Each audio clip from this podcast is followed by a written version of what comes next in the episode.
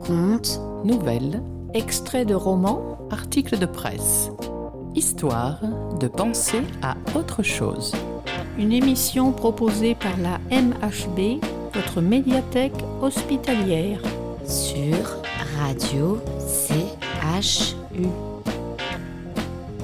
Je vais vous lire un extrait des Lettres de Montmoulin d'Alphonse Daudet, Le secret de Maître Cornille.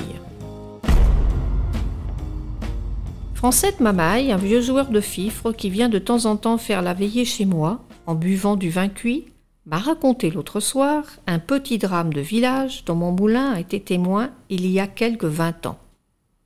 Le récit du bonhomme m'a touché et je vais essayer de vous le redire tel que je l'ai entendu. Imaginez-vous pour un moment, chers auditeurs, que vous êtes assis devant un pot de vin tout parfumé et que c'est un vieux joueur de fifre qui vous parle.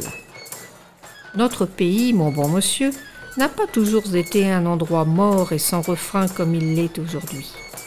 Auparavant, il s'y faisait un grand commerce de meuneries et dix lieues à la ronde, les gens du mât nous apportaient leur blé à moudre. Tout autour du village, les collines étaient couvertes de moulins à vent. De droite et de gauche, on ne voyait que des ailes qui viraient au mistral par-dessus les pins, des ribambelles de petits ânes chargés de sacs, montant et dévalant le long des cheminées. Et toute la semaine, c'était plaisir d'entendre sur la hauteur le bruit des fouets, le craquement de la toile et le dia-hu des aides meuniers. Le dimanche, nous allions au moulin par bande. Là-haut, les meuniers payaient le muscat. Les meunières étaient belles comme des reines, avec leurs fichus de dentelle et leurs croix d'or. Moi, j'apportais mon fifre, et jusqu'à la noire nuit, on dansait des farandoles. Ces moulins-là, voyez-vous, faisaient la joie et la richesse de notre pays. Malheureusement, des Français de Paris eurent l'idée d'établir une minoterie à vapeur sur la route de Tarascon. Tout beau, tout nouveau. Les gens prirent l'habitude d'envoyer leurs blés aux minotiers et les pauvres moulins à vent restèrent sans ouvrage. Pendant quelque temps, ils essayèrent de lutter, mais la vapeur fut la plus forte, et l'un après l'autre, pécaïrent, ils furent tous obligés de fermer. On ne vit plus venir les petits ânes, les belles meunières vendirent leurs croix d'or, plus de muscat, plus de farandoles. Le Mistral avait beau souffler, les ailes restaient immobiles. Puis un beau jour, la commune fit jeter toutes ses masures à bas et l'on sema à leur place de la vigne et des oliviers. Pourtant, au milieu de la débâcle, un moulin avait tenu bon et continuait de virer courageusement sur sa butte à la barbe des minotiers. C'était le moulin de Maître Cornille, celui-là même où nous sommes en train de faire la veillée en ce moment. Maître Cornille était un vieux meunier, vivant depuis 60 ans dans la farine et enragé pour son état. L'installation des minotiers l'avait rendu comme fou. Pendant huit jours, on le vit courir par le village, ameutant tout le monde autour de lui et criant de toutes ses forces qu'on voulait empoisonner la Provence avec la farine des minotiers. N'allez pas là-bas, disait-il, ces brigands-là pour faire le pain se servent de la vapeur qui est une invention du diable, tandis que moi, je travaille avec le Mistral et la Tramontane qui sont la respiration du bon Dieu. Et il trouvait comme cela une foule de belles paroles à la louange des moulins à vent, mais personne ne les écoutait. Alors, de mâle rage, le vieux s'enferma dans son moulin et vécut tout seul comme une bête farouche. Il ne voulut pas même garder près de lui sa petite fille Vivette, une enfant de 15 ans, qui depuis la mort de ses parents n'avait plus que son grand au monde. La pauvre petite fut obligée de gagner sa vie et de se louer un peu partout dans les masses pour la moisson, les maniants ou les olivades. Et pourtant, son grand-père avait l'air de bien l'aimer, cet enfant-là. Il lui arrivait souvent de faire ses quatre lieues à pied par le grand soleil pour aller la voir aux masses où elle travaillait. Et quand il était près d'elle, il passait des heures entières à la regarder en pleurant. Dans le pays, on pensait que le vieux meunier, en renvoyant Vivette, avait agi par avarice. Et cela ne lui faisait pas honneur de laisser sa petite fille ainsi traîner d'une ferme à l'autre, exposée aux brutalités des bails et à toutes les misères des jeunesses en condition. On trouvait très mal aussi qu'un homme du renom de Maître Cornille, qui jusque-là s'était respecté, s'en alla maintenant par les rues comme un vrai bohémien, pieds nus, le bonnet troué, la taillole en lambeaux. Le fait est que le dimanche, lorsque nous le voyions entrer à la messe, nous avions honte pour lui, nous autres les vieux.